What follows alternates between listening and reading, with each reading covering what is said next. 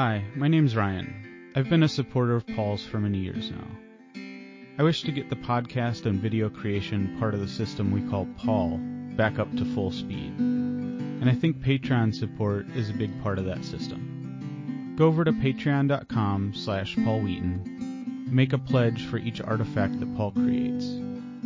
Again, the site is patreon.com/Paul Wheaton. You can also find the link in the podcast notes. Enjoy the podcast. All right, it's counting. It's going. It's doing it. Today we're going to talk about the Hugelkultur bed here at Wheaton Labs. And let's see. I think it was built the first part was built 4 years ago. So the stuff that's behind the house and near the house, near the back of the house, the Fisher Price house, is more than 4 years old. I think it was kind of mostly built in the fall of our first year here, I think. No, it was the spring. We'd been here almost a year when we first started building it, because Tony was driving the excavator, and so that would have been the spring, I think. Pretty sure. I wasn't here. Yeah, maybe it was the fall. So maybe these are only 3 years old. All right. So then it was probably another year until it was finished. In fact, you were here when they were finished. They were finished? You mean like the extra parts lower down? What do you mean finished? Right. Well, so this first Hugelkultur bed, I think it was all done when you were here. And then there, the part that is next to what we call the library parking lot, that part was not quite finished yet. Right, that got taller. And then while you were here, it got taller. Now, you've been here a little over 3 years. Yes. Okay. Just over three. So I think it's fair to say that, and then that was, when it was getting finished, that was like the summer. So, yeah, but I think it's fair to say it was about 3 years ago that the last of these got finished. And so the first of them, it was 4 years ago. And then it was shortly before you arrived that the first paddock was built. Right, like a month or less. Yeah. Month or two, I don't know. And so before that, the deer and the wild turkeys just obliterated everything. And then once the paddock was up, then at least the stuff that was inside the paddock didn't get obliterated. So basically, skipping ahead, and then we'll come back and we'll finish this part up. The Hugelkultur, a lot of the older Hugelkultur is doing extremely well. It is now a jungle of sorts, and it's getting junglier. It's pretty jungly. And then the stuff that's the newest stuff is thinking it might be a jungle next year. It's looking pretty. It's looking way more jungly than last year, but it's not as jungly as the oldest stuff. Right. If you look, you can still see some bare dirt in there, but lots of tall plants all around. Right. So I think it's important to talk about how the first couple of years so let's see, 3 years ago and 2 years ago, we planted a lot of seeds, which were just either killed by that freak drought. The first year you were here, June is typically our wettest month of the year, and we had a pretty typical June this year. Mm-hmm. And but that first year, it was like not a drop of rain. It was a crazy. We planted a whole bunch of seeds.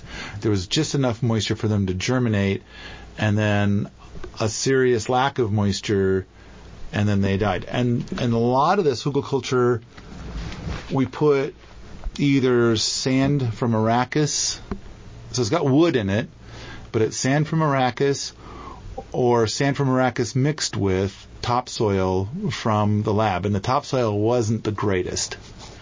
It was some pretty weak, weedy, sparsely weeded topsoil. Yes. So calling it topsoil is a bit of a stretch. So it's kind of like, all right, so the first few years we're kind of building the soil. Not a problem. And so part of the building the soil mission is like, plant lots of things. Whatever grows, and it's going to be your pioneer species. It's going to build your soil. And a lot of the stuff that's already growing all over the place around here attempted to get established. A lot of knapweed tried to get started, and we pulled that all out. Knapweed is not a team player. It's not a permaculture plant. It's allelopathic. It poisons other plants. So the first year, deer and wild turkeys obliterated everything. A bunch of people sent us a bunch of pennycress seeds, and it's like you could just see the turkeys finding every little sprout and picking it out. And then the deer, I mean, like a lot of fruit trees, you could just see where the deer have chomped down all the branches. So it's not, it's, and then the next year was the year of the chipmunks and the rabbits. So we got the paddock up, and that kept the deer out, and it kept the wild turkeys mostly out. And then we kind of started getting a policy of, like, whenever I saw the wild turkeys anywhere near the berms, I would try to chase them off. But the second year was chipmunks and rabbits, and you'd walk outside, and it was like the berm was alive with motion as all this life just seethed over it. Then for a little bit, it seemed like the chipmunk population was dropping, and that's when we found that stoat that looked like it had been involved in a drive-by shooting. Yeah, little dead weasel. Yeah, and so I think the chipmunks hired out a hit on the stoat. They're protecting their families. Yeah. Yeah. So that the stoat body was left in the middle of the path down to the turtle lot. Maybe the chipmunks were trying to send us a message. Yeah, as a warning. Yeah, this could be you next. Humans, just let you know who runs this place. And then this last winter, in fact, the funny thing is Bill Krim has been sending us every Christmas these fat Amazon gift cards. And one will say, for world domination, do whatever it takes from Amazon to commit acts of world domination.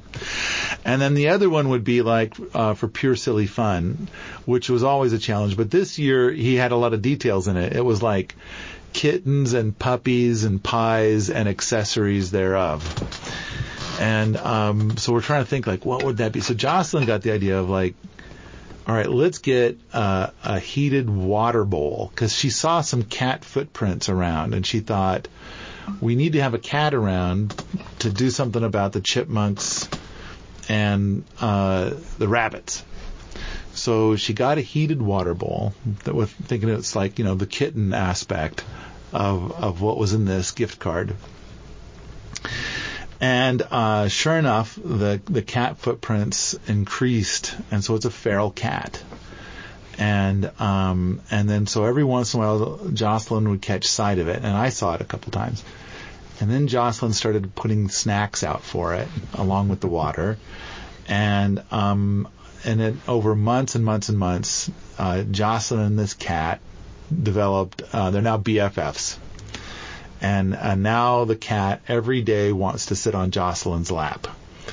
The cat will maybe one day out of 15 allow me to touch it and pet it. One time it sat on my lap, but I think it thought I was Jocelyn there for because I was sitting next to Jocelyn. But now we have a jungle. And I haven't seen a chipmunk around here or a rabbit. Except for the ones that the cat was eating. Like the cat now goes out and gets something and brings it over and, like, hey, want to watch me eat this? And it's also caught a few birds, and Jocelyn tries to explain to the cat, no birds, no lizards. And the cat looks on appreciatively, like, okay, fine. And still, brings in some birds and lizards too. But I'm saying it looks very jungly. Is that a fair assessment? It's super lush, yes. Yes. And the trees are coming on. I'm not ready to swing from tree to tree just yet. And might slow him down a bit. I can't do Tarzan. It might misshape the trees too. Yeah. It might slow him down on the growth they have planned. So I got all these notes about Hugelkultur. And the Hugelkultur bits. I was going to record this other thing because the Rocket Ovens podcast is going. Or not the Rocket Ovens. We were going to do a Rocket Ovens podcast because the Rocket Ovens Kickstarter is going right now. And but we'll do that later. Now I'm going to find my notes about Hugelkultur. Is this all right with you, Fred? Oh yeah. Yeah. Okay. All right. So. Behind the house, and I think it's important to point out that, like, okay, the Fisher Price house is sitting, I mean, the whole property here at Base Camp is one giant rock. The lab has subsoil that's 40 feet deep. And so it looks like they carved out a shelf in the side of the Rocky Mountains out of solid rock to put the Fisher Price house. No, I don't think it looks like that. I think that's what they did. Yeah. And it's what they did, which is why it looks like that's what they did. I'm using my permaculture observation skills. Okay. Yeah. And when you look at the uphill side, you're looking at, this is what the soil profile looks like. You can see it cut right into it. And, look at that layer of soil, by which I mean there is zero. It's just rock. Yeah. There's a slight dusting. There's dust on top of the rock in a couple of spots. I'm amazed that trees grow here at Base Camp, where we haven't artificially added soil. But there are some trees. There's a conifers. Somehow they're finding a way to grow in this rock. Yeah. There's a couple little maples and willows, but not many. Mostly just conifers. Yeah. So what we did is that there was a pathetic excuse for a yard, which looked like a dirt patch. I'm sorry, Fred, this is before your time here, but it was like dirt with little sprigs of grass and weeds growing out of it. But I think that they wanted somebody to someday put in a yard, a very tiny yard. Mm-hmm. And then you got to, like, I guess, I don't know, they thought, somebody's going to put in a yard, and then they're going to put a lawn chair, and they're going to sit in this teeny tiny yard and stare at the road. Like, that's a way to pass time or something. And I kind of felt like I did not like looking at the road. And I wanted to put in a berm. So the trick is that the amount of real estate we have for the berm, which is a Hugelkultur berm, is small. So we ended up building this Hugelkultur bed that is about 11 to 12 feet tall. Maybe in some spots it got to be 13 feet tall, but it kind of shrunk. Now it's closer to like 10 to 11 feet tall. And it's very, very steep. It's very narrow. It is a skinny Hugelkultur bed. But it had to be, because we needed to be able to walk between the house and the Hugelkultur bed. And that didn't leave very much space. So the Fisher Price house wouldn't work very good as an earth-sheltered house. So you probably don't want to pile dirt on that wall. Very true. So, and then I think in fact, it was the year you were here. I'm going to leave his name out, but a really great permaculture instructor, very artistic, was here. And one evening, he spent 3 hours lecturing me on angle of repose. And he is absolutely right. And so basically, he pointed to these Hugelkultur beds and to some of the berms, and he said, not possible, impossible, can't be done. And my response over 3.5 hours was, and yet, there it is. Right before your very eyes, the impossible. So the thing is that I tried to explain it to him, and he found these unacceptable responses. Is not only is there Hugelkultur in there, lots of logs and branches and twigs, complete with some of them have their branches still. But there's they're going not just lengthwise, but they're crisscrossing all over the place. And so this adds structural integrity to the Hugelkultur bed. So it's able to hold this mind-boggling steep violation of angle of repose. And so it's been 3 years. So some of that Hugelkultur that's out there is 4 years old. In fact, a part that's like right behind the Fisher Price house, that part is 4 years old. And that part, there's parts of that that are damn near vertical. It's a Hugel wall. Yeah, Hugel wall. And it's still violating these principles of angle of repose. Now, granted, it's kind of like little bits of it are crumbling off and piling up here and there. But not that much. I mean, he was pretty adamant that it wasn't going to last more than a month or two. And in the meantime, we got lots of stuff growing in it, shooting roots all through it that are going to help hold it in that shape for quite a long time. In the geologic sense of time, it's not going to last. It's true. But in using it to block sight and sound and grow things, it should last at least several more years. But hopefully, I'm going to estimate that the Hugelkultur that's out in front of the house is going to, it is going to shrink, and I think it's probably down to, let's say, 10.5 feet on average now. And I'm going to say that 10 years from now, it's going to be 9 feet, and maybe by then our living fence, perimeter fence, will be planted and doing well. And then, we will still have deleted that road, but we'll have this, the Hugelkultur, and we'll have a Hugelkultur garden right there. Yeah. And it'll be thriving and awesome and amazing. All right. The next item I have is that we're recording this in the month of July. And we just went out and had a look at it. Today is July the 5th. Mm-hmm. And, and I should say, too, that thanks to the Patreon people, we were having a really slow turnaround waiting for people to write descriptions and stuff and get the whole thing sorted. And when the Patreon supporters found out about it, I think 5 of them volunteered to write the descriptions, and several of them said that they think that they could do 24-hour turnaround time. And so then the podcasts would get out faster, which would mean that we would record more, because I kind of feel like last year there were 20 podcasts that we didn't record because the system was getting plugged with podcasts. And so now I think that that's resolved. Yay! Thank you, Patreon people. All right.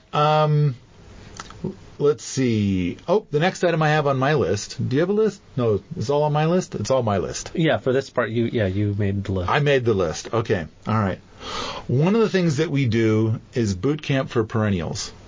And so there were a lot of people have come by and they've donated a variety of plants, including a lot of fruit trees.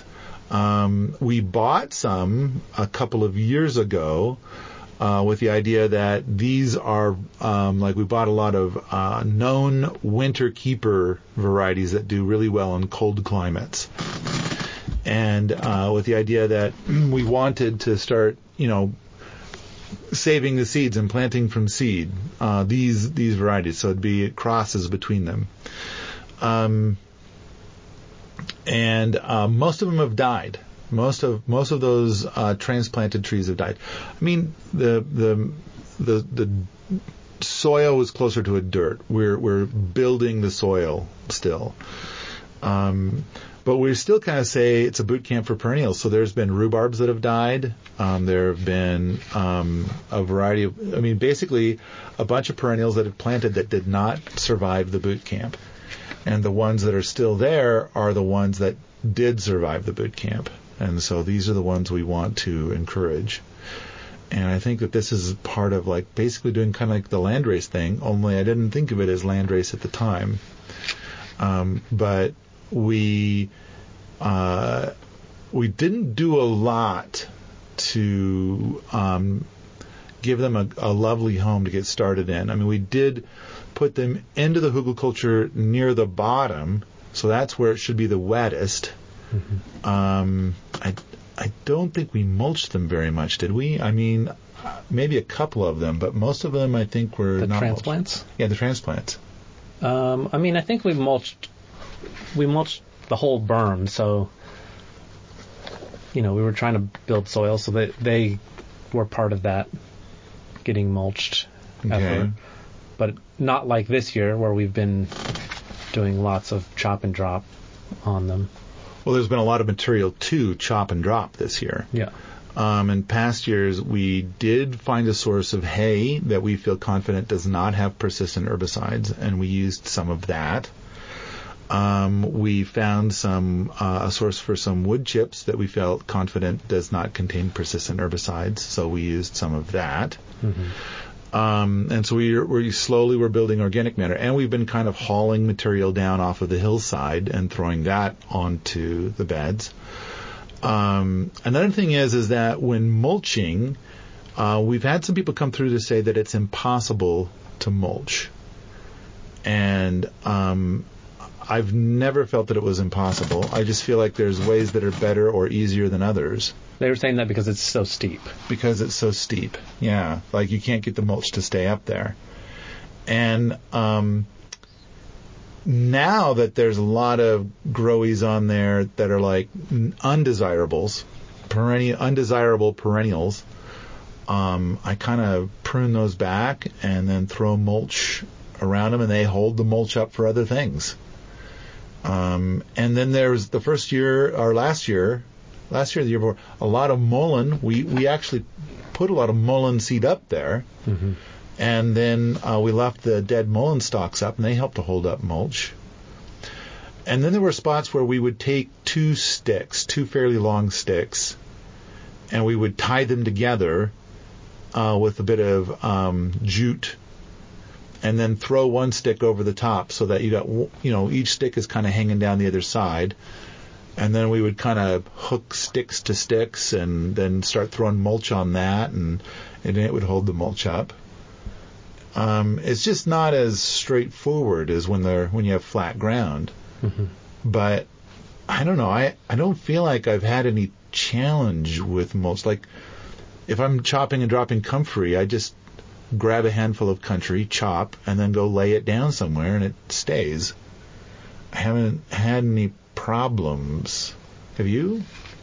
I mean, this year it's much easier because there's more stuff. There's stuff to stick it with. Yeah, it kind of holds it up. But yeah, like when we were putting the sawdust on, a lot of it wanted to come down to the bottom of the berm.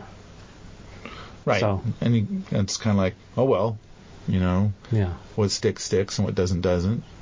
But it also kind of seems like, I mean, there's still like that one that's out by the library parking lot. I mean, there's a lot of wood chips there. Yeah. And you know, they're up there, but that berm's not as steep as some of the others either. That's right. Yeah. And these are all Hugelkulturs, by the way. We're only talking about, in fact, before starting this podcast, we specifically decided that we're going to talk only about Hugelkultur, and we're not going to talk about the berms that don't have any hugely bits in them. So, just the 1, 2, 3 Hugelkultur beds that are near the house. Yep. Yeah, and one of them is especially long, and so. So that one in particular. But, all right. Boot camp for perennials. Some rhubarbs. I mean, some of the rhubarbs have gone through the boot camp, and then after the boot camp, they come back and they're massive and happy plants. And then I've seen some rhubarbs took a long time to get started this year. and they don't look like massive happy plants. And two of the rhubarbs that you're pointing out today, they look like they're already going to go into their summer dormancy, and they haven't been out very much this year. Yeah, I'm not sure why, but yeah, some of them are further along. Well, that's on some of the newest Hugelkultur beds, and so I imagine that soil is the poorest. Yeah. Yeah, and also it's south facing. It's a pretty hot spot and not a lot of mulch built up on the ground. Yeah, yeah. So maybe it's going to turn out to be that's just not a good rhubarb spot. Or maybe next year it'll come back and be massive and magnificent. Speaking of massive and magnificent rhubarb, that one plant that's like near the opening to the turtle lot, that one looked the most magnificent this year, and it had a bunch of leaves that were like 2, maybe even 2.5 feet in diameter, just massive, huge leaves. And then we had the Peasant PDC, and they were a little heavy on over-harvesting our rhubarb. And then followed by somebody who was new to harvesting rhubarb who went out and just way over-harvested. And today you can see it's like trying to put out some new leaves and make a comeback. But that magnificent specimen now looks kind of pathetic. Right. During one of the tours with the Peasant PDC folks, they were all taking off leaves and chewing on the stems, just eating it raw. I think one of them ate 3 stems during that tour. So I think we've got I think that last year we had maybe a dozen rhubarb plants, and this year we're down to maybe 8. But we did see some babies next to one down by one of the berms down in the turtle lot. So yeah. Go rhubarb! That's one of the ones that we didn't get to the flower stalk in time, and it went to seed. Yeah, and it made babies. All right. The transplanted fruit trees, most of them have died. They were put into something that's basically dirt. They may have been mulched. They may have been mulched late. Plus last year was a very warm, very dry year. Yeah. And so at the same time, fruit trees, I think fruit trees that were planted from seed or from pit, pretty much the same story. Most of them didn't make it. But in both cases, there are a few that did. Yeah. And so I'm going to say that when we were out there looking at fruit trees, there's probably about 8 to 12 or so that are from seed or pit that are still going. And then for transplanted fruit trees, I'm going to guess that just on the Hugelkultur beds, there's probably 8. Does that sound about right? Maybe 6? 6 to 8, something like that. 6 to 8, okay, yeah. And it's possible that this year even fewer will make it. Now, the fruit trees that are currently growing out there from seed are peach and apple and apricot. And I think most of the ones we're thinking of, and one of the apples could be that Anatocova. Somebody sent us a bunch of Anatocova seeds. Go Anatocova. Those are supposed to be very big, very productive trees. Yeah. Very, very tolerant of extremely cold soils. And so that'll be exciting when it gets to be really huge. So, and then I'm excited because there's a lot of fruit trees that were planted this year from seed or pit, and we're starting to find them and discover them. And because it's kind of like you go out and you plant them all, and who knows how many we're going to take. And especially because some of the places we're planting them, the soil is horrible. Yeah. And it's like, good luck, trees. Yeah, a lot of them aren't going to sprout. Of those, some aren't going to make it through the summer. And then of those, some aren't going to make it through the winter. And so. Right. And then we just keep sticking these. In fact, cherries are on right now. And we've been we selected some cherries that come from that are organic and local. And we're saving all the pits, and we'll just start planting them everywhere here, probably over the next few days. Yeah. And we'll call that Plan A. Which, by the way, speaking of boot camp program, the boot camp program for human beings went quite well this year. We don't have any boots right now. They're all gone because they all fell in love. And so there were guys, I guess, that were just too awesome at the Peasant PDC. And so then it's like they took off with our boots. Yeah. And that's like, well, damn. So there's openings in the boot camp program right now. But until they show up, I guess, and I've been going out there planting some stuff. I've been doing a little bit. Not very much, but some. Which, by the way, you've seen my Kickstarter and my Kickstarter video. This is the part where I would like you to tell me that the Kickstarter video was really awesome. It was really awesome. It was entertaining. Oh, good. And so I think Dan and I polished it a lot. I think it turned out pretty fun, and it's only like 2 minutes long, which is about as long as a Kickstarter video should be. Right. So you were putting in tons of work onto that and less outside. Yeah. But you've been doing quite a bit of chop and drop. Yes, I've been going out doing little projects. We built a retaining wall, a dry stack retaining wall, and we were getting started on making a moon gate. Because one of the boots wanted in his soul labor time to build a moon gate. And so I was helping a little bit. But the boots were doing the most of it. And I was very excited about it. But now it's not done. We have another not done project. But I think that moon gate's going to be fun. And I'm probably going to go out there and work on it quite a bit, when it cools off. Yeah. So, but in fact, we've got, when it comes to structures on this Hugelkultur bed, it's so steep, it's difficult to get 5 feet up and to get the stuff that's 5 feet up. So we talked in the past about this siege ladder idea, and along those lines, instead, we had some huge logs that were cut and peeled for some project, and they didn't get used for that, and so they're starting to rot.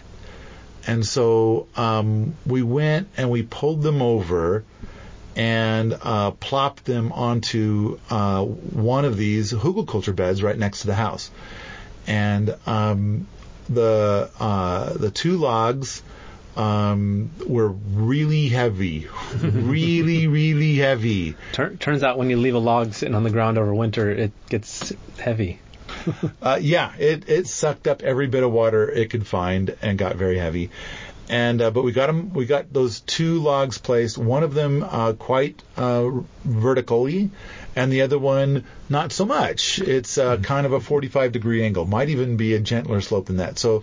Then I've now cut notches in those two logs, and I have another log that I moved over there. And I'm proud to say I moved it because of my Herculean strength. Also a tractor. And a tractor. And so Jocelyn and I had been going out almost every day and whittling on the ends of that log to get it to fit into those two little slots that we made. And we're not quite done yet, but we're going to make kind of like this scaffolding, and we'll cut steps into that log into both of the horizontal-ish logs, and then the new log that we're putting up there will be horizontal. Am I saying this right? No, the vertical-ish logs will have steps carved into them, and then the horizontal log will not. But it'll be a place where you could walk. And it might be harder to use if it has steps cut into the horizontal log. That's true. That's a very good point. Very good point. And then I hope to add organic matter to the point that it fills up to the log, and so then the these Hugelkultur beds will get even fatter in time. Mm-hmm. Fatten them up a bit with some good organic matter. And so that's a cool project that's going on. And that's definitely around wood timber framing stuff. And we'll find out how much I suck at that. Oh, when we try and match the notches up. Yeah. As we're trying to lift it with the tractor and get that log in place. All right, let's talk about the growies that are growing there and all of the reasons why and all of the... Because there are food crops. First on the list, Sepholzer grain. Not a lot, but there's little patches where we obviously must have dropped a seed head or something, and they took root. Yeah, most of them we reserved to put in our protected... nursery, our gulag number 2, the new and improved gulag, but we had a few extras, so we did stick them out in less protected spots. All right, so these are intentionally planted. All right, and so you can spot the Sepholzer grain pretty easily because it's kind of a blue color and of course taller than everything else around it, and it has a big fat grain head growing on the top of it already. Yeah, it's getting ready. It's grooving on that space. So we've got, it's all over the place, in little patches. Mm-hmm. It's not like it's not like it's taking over or anything like that. No. But and then the gulag, the Sepholzer grain in there looks kind of pathetic. It's maybe 4 or 5 feet tall. Yeah. Mm-hmm. It's only 4 or 5 feet tall. The other stuff is a good 5 to 6 feet tall, and then of course it's up on a berm, which has got better soil. Yeah. And it's above us, so it's way above us. But I'm guessing it's probably 5 or 6 feet tall now. Yeah. So it's the stuff on the Hugel berms is doing much better. Yeah.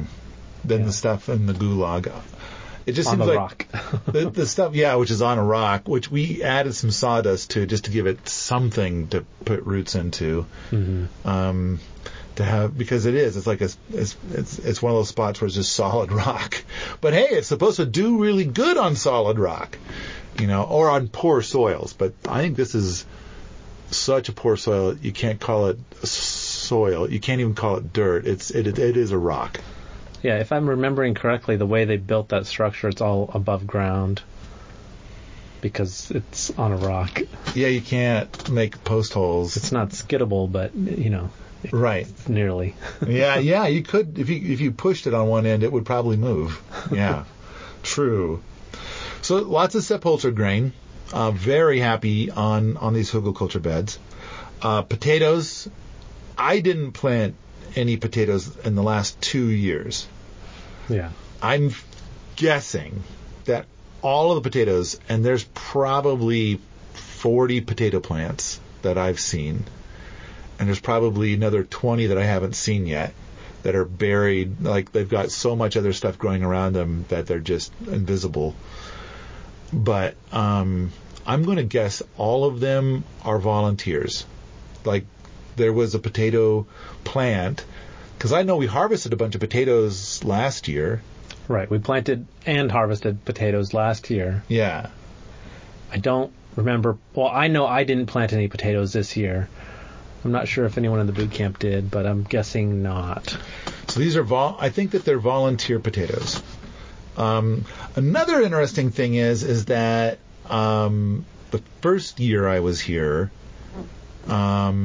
I started seeing what I thought was bindweed, and I kept pulling it out whenever I would see it. And then I think it was 3 years ago that you and Kai identified it and said, no, it's not bindweed. Yeah, it's wild buckwheat. Right. So the leaves look very similar to the bindweed, but the flowers look very different. And the wild buckwheat, whereas buckwheat is like grows on a very tender stem that's very straight, this wild buckwheat is viney, and it is a tender vine, a very tender vine. Yeah. But it's viney like the way bindweed is viney, and the leaf looks like a bindweed leaf. And so then we kind of nervously sat back, and it was like, because it looks like bindweed, and then you were pointing at some infinitesimally tiny detail and like, see where the leaf meets the stem. See, that's how you know. And I'm kind of like, that I'm not seeing the thing you're saying, but you know what? I'll trust you. And sure enough, later it comes up with a bunch of buckwheat blossoms, not the bindweed blossom that looks like morning glory, the single petal flower look. Right. These are like lots of little flowers, and so okay, definitely not bindweed. And it loves Hugelkultur. Loves it. And there's that one little bit of Sepulcher grain growing next to that giant rhubarb plant. Mm. And the wild buckwheat has fallen in love with that Sepulcher plant and has just wrapped itself around there 100 times and is now growing taller than the Sepulcher plant, the Sepulcher grain. Yeah. So, I don't know. I think it's pretty cool. I'm very excited about this wild buckwheat.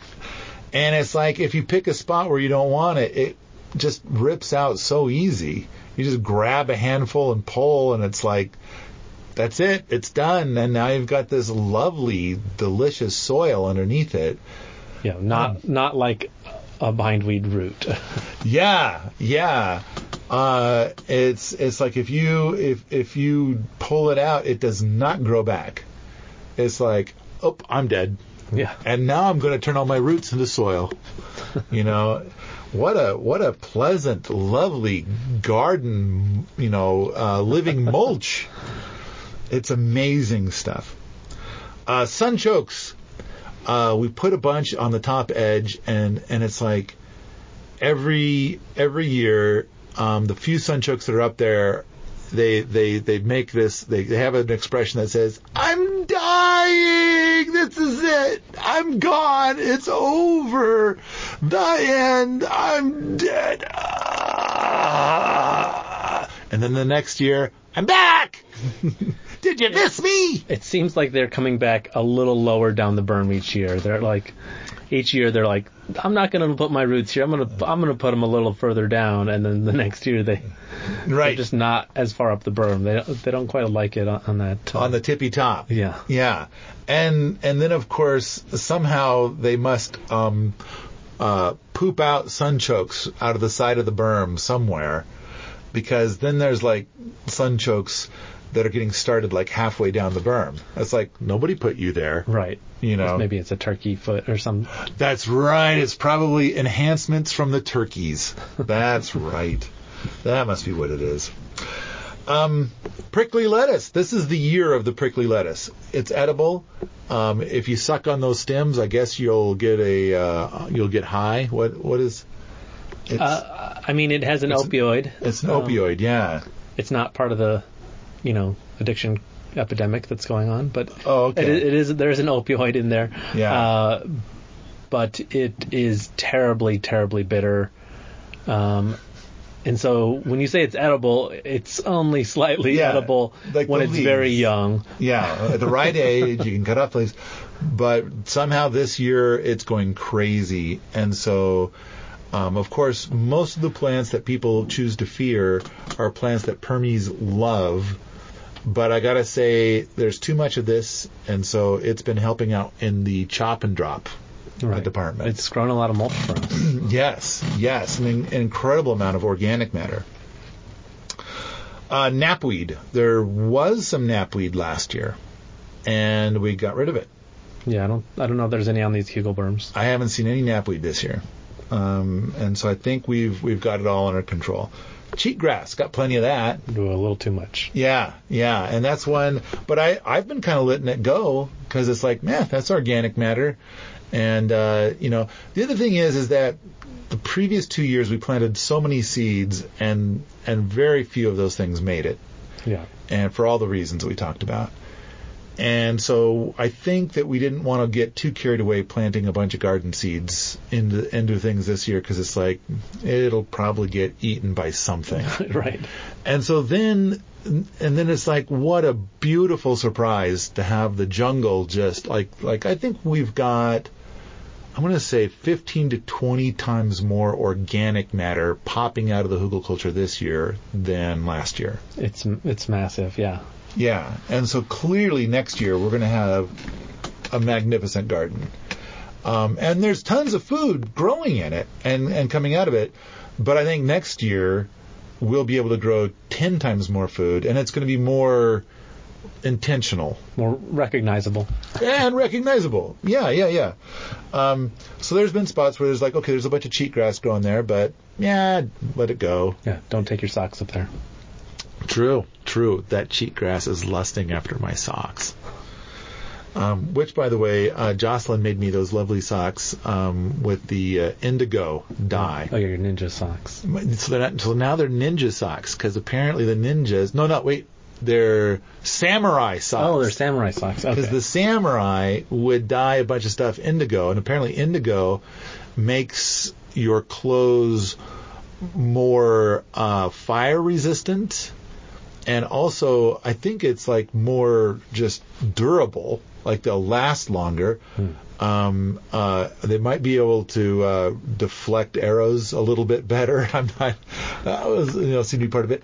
But there was a bunch of these amazing properties. More biological resistance. So like if you get a cut, then it's antibacterial, and it kind of helps to add it makes a great bandage. Oh, right. So it's like if your clothes have, like, you've got arrows that have pierced your clothes and you're wearing indigo dyed stuff on the inside, you got a better chance of healing up.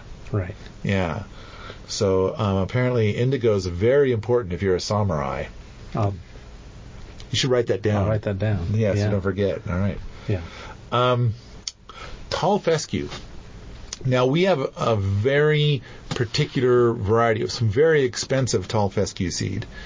And tall fescue does extremely well in droughty areas because it has a fungus in it, an endophyte.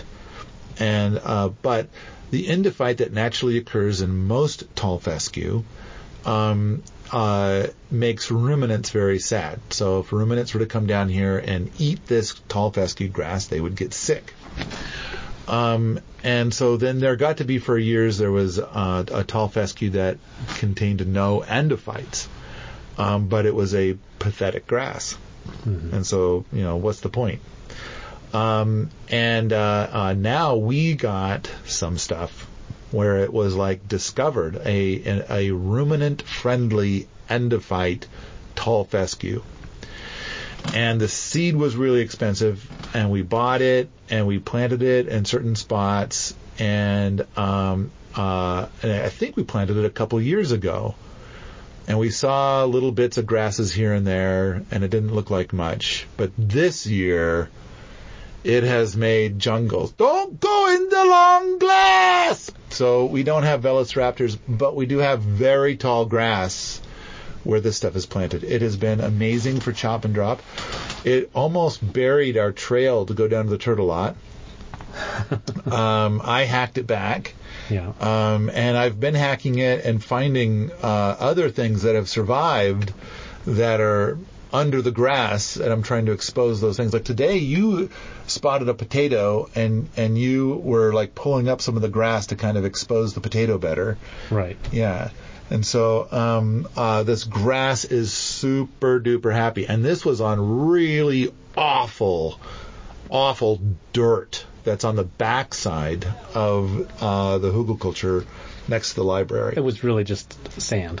Yeah, it was pretty much sand from Arrakis. Yeah. We were putting when we built these Hugelkultur beds, we were putting sand from Arrakis on the back. And then on the front, we were doing a 50-50 mix of sand from Arrakis and topsoil from the lab.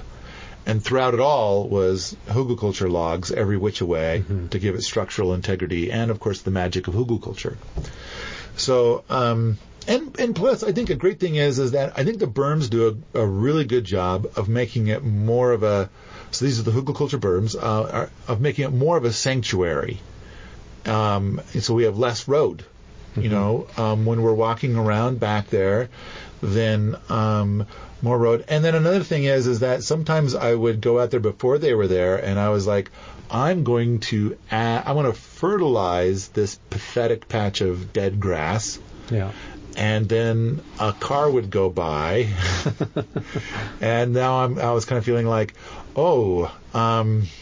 this isn't working for me, and so now it's not a problem. I can go out there and make the grasses and the other plants very happy, and I do, and I don't feel nervous at all. So well, and they firmed up that path, which was really just through the loose grass, and now, you know. Right. So we had a path going through sand, and it kind of was always moving downhill, and we're constantly kind of carving it more uphill, kind of a thing. And now that path has gotten to be very solid. Although a horse came up at this year, a horse got out of one of the neighbors and came to visit, and pretty well destroyed our path. But we rebuilt it fairly quickly, and we just stuck the grasses back, and they took root quickly, and they repaired it, you know, like within a week. Yeah. Thanks, grasses. So these are amazing grasses. All right, next up, some peas. All the peas this year look pretty sad and pathetic. I haven't seen any peas that are like, that's an amazing-looking pea plant. There's a couple, but yeah, most of the peas weren't doing that good this year. Yeah, they just... There's something about this year they weren't that happy. But we didn't irrigate at all this year. No, but we might have planted them like a week or two late. That's true. The rhubarb we've already talked about. We've eaten a lot of rhubarb everything this year, and there's still rhubarb left. And we were mentioning that the Peasant PDC people, the Peasant PDC students, came down and had a lot of rhubarb too. So there's been lots to go around, and I really like rhubarb plants, and I hope that we have more and more and more. Snowberries, also known as buckbrush, we've got some of that growing in the berms, and next spring, when we start doing a full-on Hugelkultur garden, I think I'm going to trim all of the snowberries and the Saskatoons down to like 6 inches, just enough so that they might hold up the mulch. Yeah. But those are not our primary crops. I mean, those are two things that grow all over the place. And if all of the snowberry were to disappear completely off of both Basecamp and the lab, I would be totally okay with that. We've got all kinds of other stuff to plant. And I don't know. Do you have any attack? I mean, snowberries are nitrogen fixers, but the bumblebees like them. Yeah. I've cut them back a little bit on the berms before, but not like total. You know, I've not tried to get rid of them, but cut them back so that they can hold other mulch in place. Right. And I kind of feel like eventually there'll be other Permies living at base camp year-round, and they'll build more hugelkultures and berms and things like that. And then wherever they have a Zone 1 and Zone 2, they're probably going to remove all the snowberries and Saskatoons. One thing is that we have thousands, maybe tens of thousands of Saskatoons already, also called service berries, also called June berries. In fact, years ago I was visiting with a guy, and he said, I don't like that service berry that's growing out in my yard, and so I'm going to take that out. And I got my tree catalog here, and I've decided to replace it with a Saskatoon. Yeah. Listen to this. Listen to the description for this sass. So he reads it off, and it's like, okay, buddy, you're going to hate me for telling you this. So, all right. So Saskatoons. So we got so many of them here. I'm saying I'm going to go ahead and say 10,000 Saskatoons on the lab and base camp combined. Am I exaggerating? I don't know. I mean, there's lots. There's lots. I haven't even tried to count how many would be in each acre. They're growing like weeds all over the place. But it's so basically what you're saying is plausible, but you haven't personally counted them. I haven't even tried to count how many are on my 2 acres. Yeah. But yeah, there's something that, you know, if we got all of them out of the Hugel berms, no big deal. We can walk, you know, just on the other side of the paddock and find some growing there. Okay. All right. If you took them out of your zone 1 and zone 2, it's like, boy, there's tons of it already in your zone 3 and zone 4. Yeah. And the buckbrush, the snowberries, are you finding any value in it other than the bumblebees?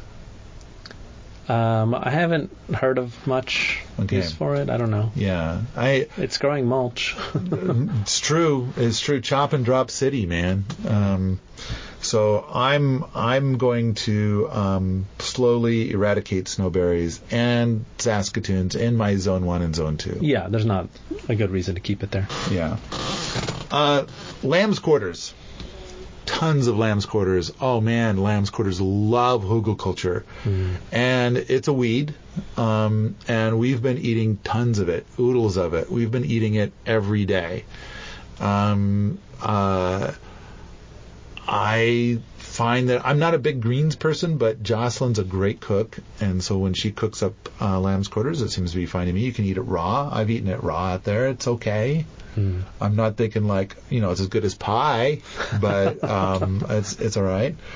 But boy, there's tons of it. And so I've been kind of like, if it's growing next to something that I want to see do better, I'll chop and drop. Yeah. I'll chop the lamb's quarters.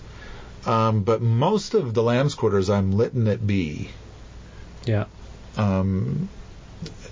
What your policy is exactly the same. You got anything else to say about lamb's quarters? Well, I wouldn't maybe chop and drop it. I'd chop and chop it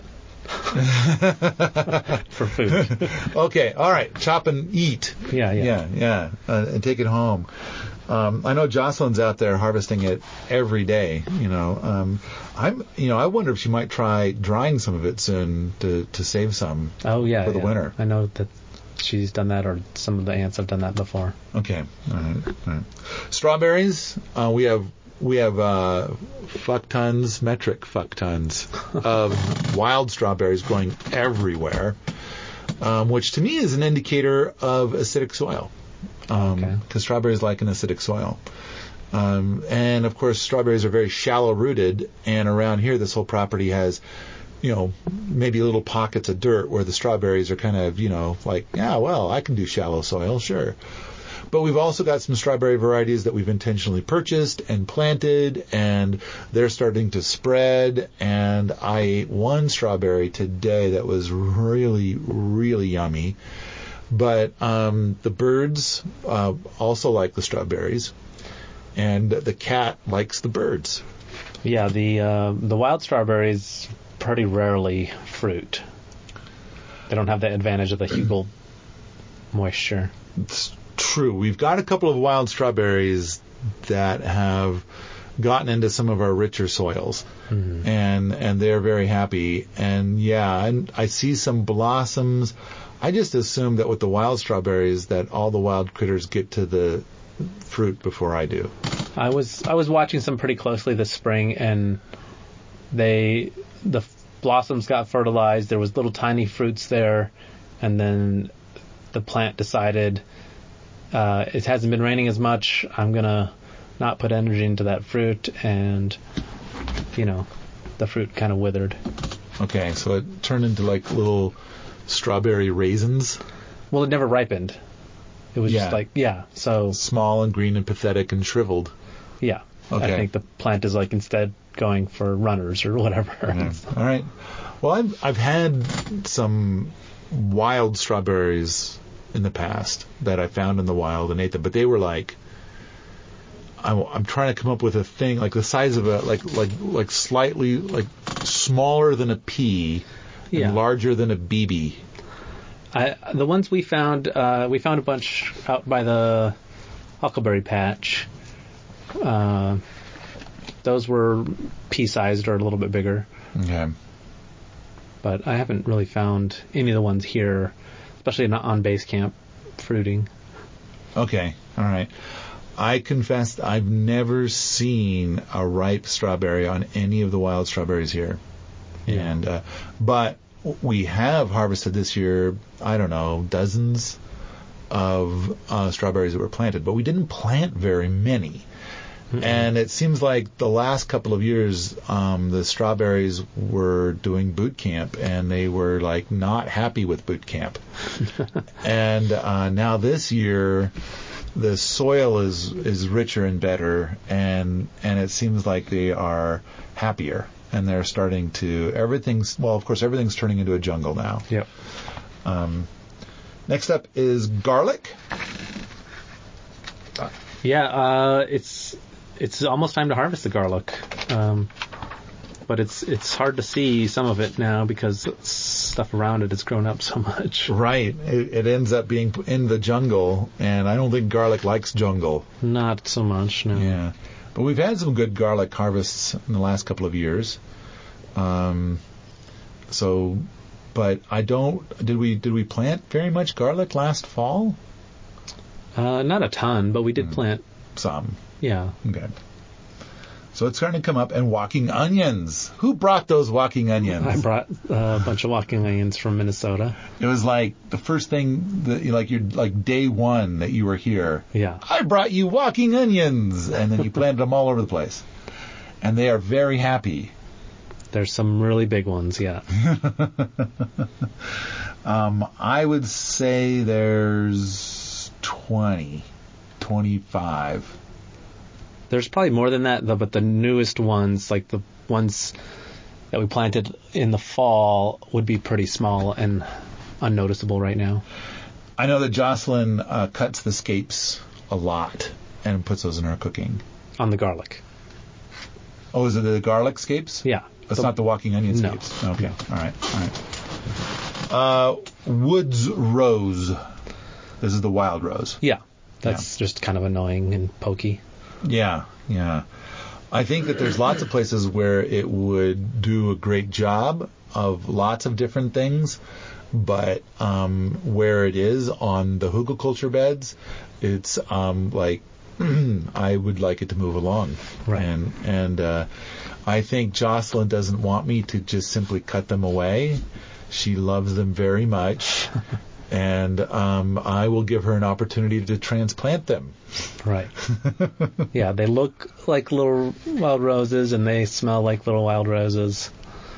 But unfortunately, they also feel like wild roses. You're trying to get some stuff done, and it's a little too stabby, and it's not bringing enough benefit to our zone 1, zone 2. Right. Yeah. It's like, oh yeah, this path is a great place to plant a rose, right? No. No. Birch leaf spirea. That's just another native that it's great for pollinators. It's got lots of flowers on it right now, but that's another perennial that isn't much. I mean, we've got so much of it in the surrounding property, we don't need it on our Hugelberms. All right. And we've got a bunch of asparagus with capital AS. We've got a few. And so, I think that, there's like, in one spot, I know that there are two, and they're threatening me every time I walk by. They're like, I don't know, 7.5 feet tall. Yeah. And they're leaning out, and they want to grab my head. Right. And get back, asparagus. But asparagus takes about a good 4 years to really get good and established. I think these asparagus are very happy asparagus, and they're building a family. Yeah. They're still getting established and getting going, but and we're letting them go. Just go ahead, be big, be giant, make lots of deep roots.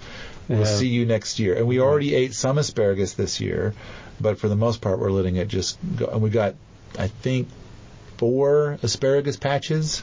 Yeah. And all 4 of them have gone through perennial boot camp. Yep. Yeah. So they're going to last a while. Kale, lots of kale. yeah, a lot of volunteer kale. And there's a couple that we seeded, but some of it's volunteer from kale we seeded a couple years ago. There's one tomato plant, and I think it was the end of when tomato plants were available at the store, and it was like the last tomato plant in some display, and it looked very sad and pathetic and damaged. Nobody wanted it. So they threw it away. Is that what happened? I think that's where they got... I don't know.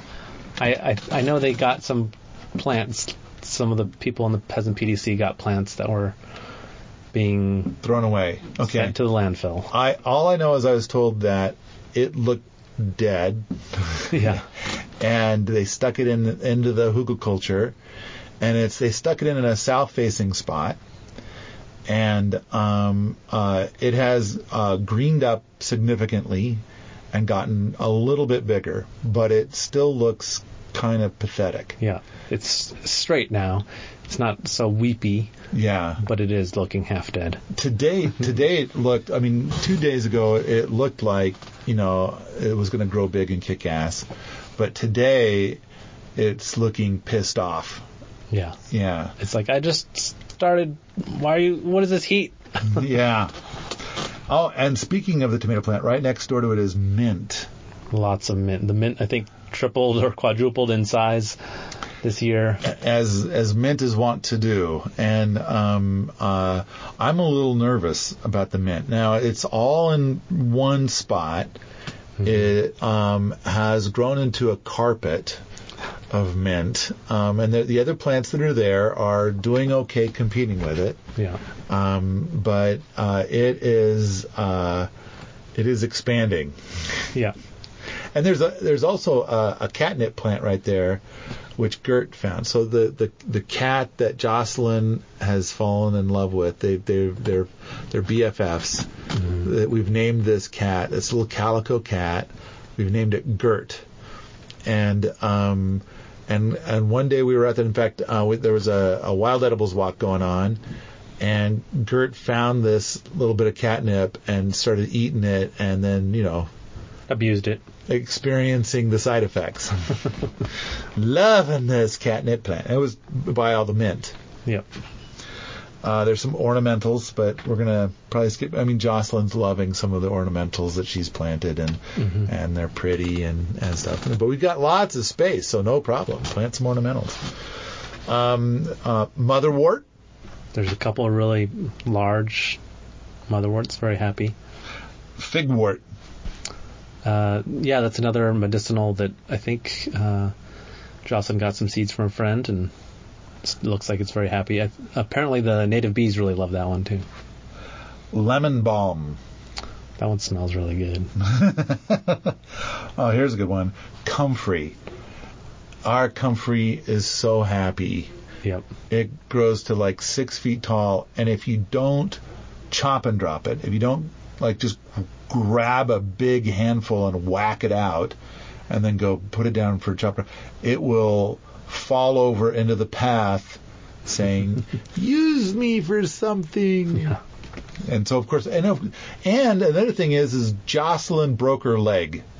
And we were out there muscling some logs around, and she was trying to avoid, our project.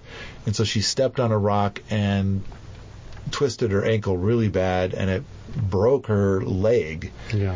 And so she put some she went and got some of the comfrey and made little poultices, and she's got a little walking cast, and she's proud that she's putting on all these miles on her little steppy thing on her phone, that more than before, more than ever, and she's got a broken leg. Plus, she's really she jumped in to cook for the PDC and ATC this year, and it's been amazing. Yeah, people have been loving the food. Yeah,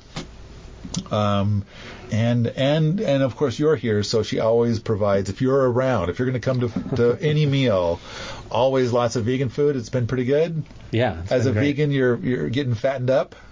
Unfortunately. All right. ORAC. Yep. That's another one that we seeded. It's I think some people call it mountain spinach. Just another green, edible green. Vetch. There's not as much on these Hugel berms as some of the other berms on the property or some of the other spots. Yeah. But there's a few. And did we plant any? I don't think we planted any, did we?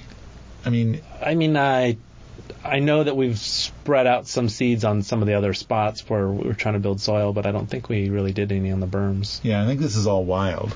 Yeah. And there's lots of wild vetch growing all over the place here. Oh, and mustard. Plenty of mustard growing wild. Yeah, there's a few different kinds of mustard on these berms. Great soil builders. Yep. Go mustard!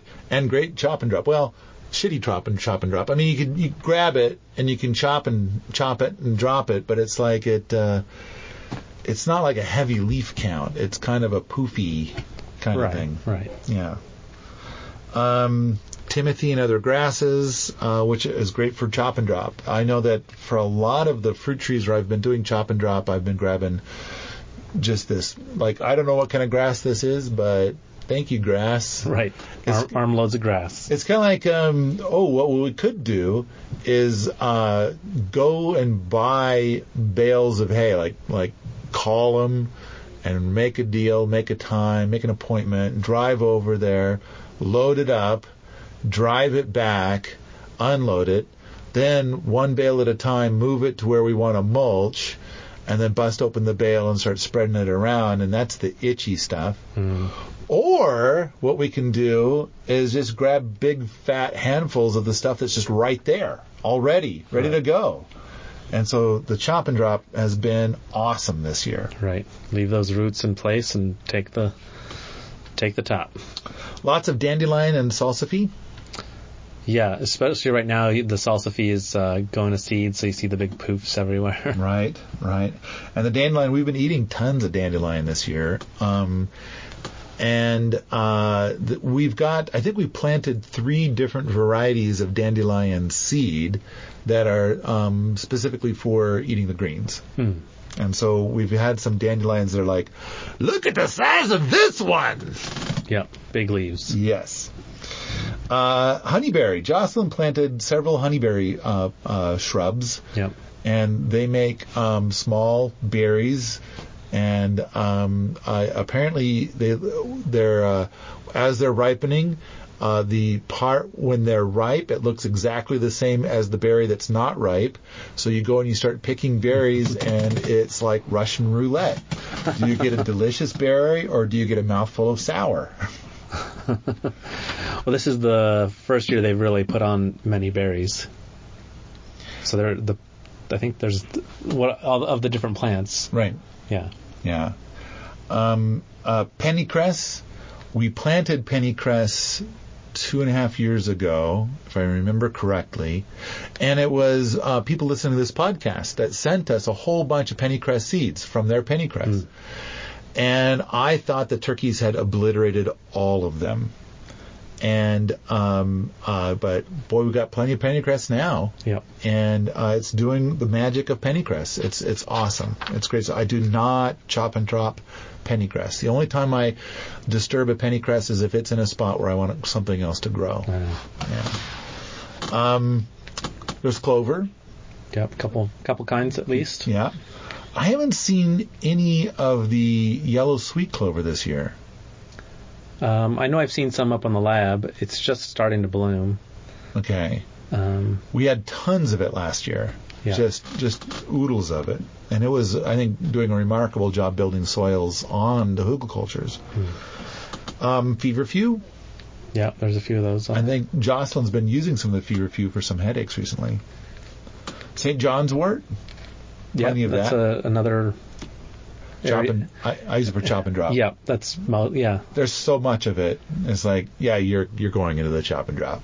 Right. That's not something we planted. I don't need any of you. You have benefits, and yeah. Chop. Sedum? Yeah, there's a couple that they look really happy this year. And then Jocelyn she starts to dance and point at the artichoke. That's right. Like, you know, she keeps cautioning me to not bury it and chop it. And it's like, don't be thinking that's a thistle. That's an artichoke. Yeah. And so she's being very careful, because we have had some of the boots, and they mean very well, and they come to like put down some Ruth Stout style compost, you know, the kitchen scraps or something, and then something gets destroyed. Yeah. And it's like, oops. So Jocelyn's making sure everybody knows about that artichoke. Daylily. There's a few out there. They've got a edible blossom, and the roots are edible, but not really worth it, I don't think. You know, I think one important thing about the hugelkultur that we're doing is we have gone to great lengths to have some pretty extreme diversity. Yeah. So, like, the mint is insisting on being a monocrop, and it's like, I don't care, mint. Go ahead. Do that to yourself. And then some of the wild buckwheat is wanting to kind of make a monocrop. But there's so much of their stuff growing right there. It's like developing a symbiotic relationship with everything else. It's becoming a living mulch. Yep. But very polyculture-esque. Right. So, like, there's a very tall potato, and you realize, oh, that's also a lamb's quarters plant. they're woven together, sort of. Yeah. Lilac. There's one lilac. And I think that Jocelyn bought that at a plant sale, and she planted it there. And it's been threatened year after year. It's like almost died several times, but it's still going. Right. And I think this might be its year that it's going to put on a lot of leaves. There's another one that's down there at the base of the season extender hugel. Yeah, but we very carefully protected, because Jocelyn's been babying that for 2 years now. Right. Yeah, and it's still there because of all of the massive protections it has. Right. Yeah. Mullein. We had a lot of mullein the last couple of years, because I guess the chipmunks and the rabbits don't want to eat it. Yeah. There's some spots where there's not any. I mean, you can see like the dead stock from before, but maybe the soil's improved to the point where it's not growing. I don't know. But mullein's a biennial, and I like what Toby Hemingway says, that mullein follows people around and heals the earth wherever we go. And then whenever the soil is built, like mullein will restore soil. And when the soil is restored, mullein politely bows out. Right. And I think part of it is because it's a biennial. And so then in that first year, its leaves are very low to the ground. And then with everything else growing so great, then it doesn't compete. It can't compete. Yeah. And so then it dies that first year. Oregon grape. There's a bit of that. I think it was in the topsoil we brought from the lab. Yeah, it was like it growed. It was doing pretty good the last couple of years, and so chipmunks and rabbits must not like it very much. So we kind of let it go, thinking like, well, it's something trying to grow. It's something trying to build the soil. So we just let it go. And you know, and this might be another time to mention too, like, we haven't put much effort into any of this. I mean, I want to say we didn't irrigate, but we did put water on it, which technically is irrigation, last year, because we were getting those giant embers from the forest fire landing here. And I thought, oh, yeah, let's not have all this catch on fire. Right. Everything was pretty dry last year from months of no rain, and, you know, a berm on fire next to your house doesn't sound like that good of an idea. So when the fire danger was passed, we stopped putting water on it. In fact, I think we probably put water on these hugelkultur beds, I want to say 3 times last year. Maybe that's right. I don't know. Yeah, that's a guess. And then the first year you were here, and we had that freak heat wave desert thing. We hit 107 degrees, which is the hottest it's ever been here. Mm. I think most summers we don't even get past 100. I think today's the first day it's got up to 90. yeah, today's kind of warm. Yeah. But then that first year we did get the fire truck and we loaded it up with water and we tried to, like, because we planted so many seeds and it's like, no, they're all dying. Right. They didn't get a chance, but... We didn't put that much water, but yeah. Yeah, well, I think we watered once. Mostly. Yeah. And I don't think it helped. It's like, nah, this is not soil. This is dirt. It's like, this is what happens when you put seeds in dirt. Yeah. So, but I think I am giving the executive order that it's okay to water like twice this year, mm-hmm. because I want to build soil. And this is something we came up with last year. Like next year, let's go ahead and water a few times. So maybe water twice. Maybe we'll water three times. Yeah. But I want to build soil, and we are building soil. But I want to, because I want next year, I want us to grow a full garden without irrigation, and we kind of need more soil. Sure. For that. Yarrow. There's a spot where it is thick with yarrow. It's a yarrow carpet. Yeah, that's sort of run to if you get any cuts. Right. And we've got 5 or 6 Lofthouse squashes growing, the ones that he's so very proud of. One of them I saw today looked really sad. Yeah. And I'm thinking, boot camp! Right. It's probably an annual, though. Look better in a week or something after this heat wave passes. But yeah. They're some of Lofthouse's landrace squash, so... currant. It's got fruit on it right now. There's one. I think there's just one currant. I think so. Right? Yeah. And I don't know where it came from. Somebody probably donated it. Yeah, I would. We have people just showing up with plants all the time. You know, this is Wheaton Labs. I'm so glad to be here. I brought you 8 plants. You're right. And sometimes I brought you a truckload of plants. Yep. You know, and it's like, okay. Let's start planting. So I think the currant was a gift. Right. It's been there 2 or 3 years. Yeah. Lovage. Some pretty massive lovage. Yeah. The lovage is loving it. Lupin. Lupin grows wild here. Yep. Yeah. And so we've got some lupin that's wild lupin, and we've got some that where we bought some seed just for kicks and planter. It's a nitrogen fixer. Yep. And it's happy here. It loves it. And we've got some huge lupins. That's the whole list of all the species that we wrote down. There's probably 20 more that we didn't notice. Right, under the grass or little things. I'm sure we missed quite a few. Yeah. And we didn't go around to the... In fact, we didn't go around to the back of the biggest berm because there's not a trail to go back there. Yeah. And that would require some climbing gear or something. And binoculars. Maybe so.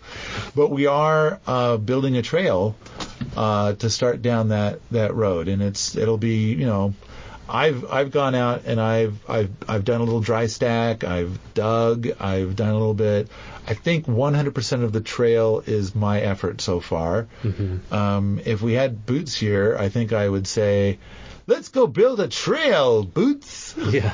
And they would say, no, thank you. But I think the trail will be cool, and then it'll open up a lot of Zone 4 real estate to be Zone 2. Yeah. Because it's like you get to the edge of this spot, and it's like there's all this land that's inside the paddock, but we just don't go there because it's kind of, you gotta be a little bold and scrambly. Right now, right. Jocelyn's got a broken leg, and I've got my spinal cord stuff haunting me again. Right, there's no rope ladder going down. Right. And, you know, this is the Rocky Mountains. So that's it. That's all my notes. So that's the story for the great and grand Hugelkultur berms that are here right next to the Fisher Price house. I would like to soon move to the lab, but we're still experimenting. Not a bad time for an Allison Abbey update. I think that that wall is looking beautiful. Mm-hmm. Okay, there you go. Yeah, no, I mean, we put some earth and plaster on a straw bale wall during the Peasant PDC, and the inside has the finished plaster. The outside needs like one little spot before it's ready for the finished plaster, and I kind of just been letting it dry out totally because there was some spots where some wheat that was in the straw bales was sprouting. So it was raining a lot when we were doing that, and now it hasn't rained in a while, so it should be dry. And today is such a warm day; it's probably going to dry out pretty good today. Yeah. But it's looking beautiful. It's looking really beautiful. Yeah. But it would be good to have some boots here to really finish it up. That'd be nice. Oh yeah. Yeah. The PDC is about to finish up. I think that I think next year I want to do a PDC like this. So we did scientists and engineers, and a PDC for scientists and engineers. I'm skip the homestead thing. Alan Booker is amazing. The scientists and the engineers that came. They came with a lot of knowledge already. Yep. And they have extremely high expectations, and Alan Booker has exceeded all of those expectations. And I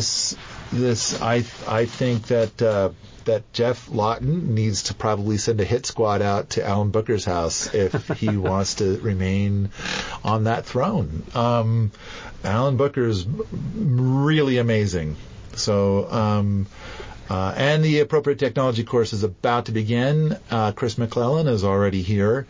And there's a lot of really cool stuff that's going to be happening during that. They're going to be building shippable cores that people will take home. And all kinds of, the electric tractor is going to get worked on. I mean, the list of projects is huge. It's going to be very cool. You, sir, are going to be very busy during the appropriate technology course. I'm sure. Yeah. All right, that's it. If you like this sort of thing, come on out to the forums at permies.com, where we talk about Hugelkultur, homesteading, and permaculture all the time. Don't forget, go out to patreon.com/Paul Wheaton and make a pledge for future artifacts.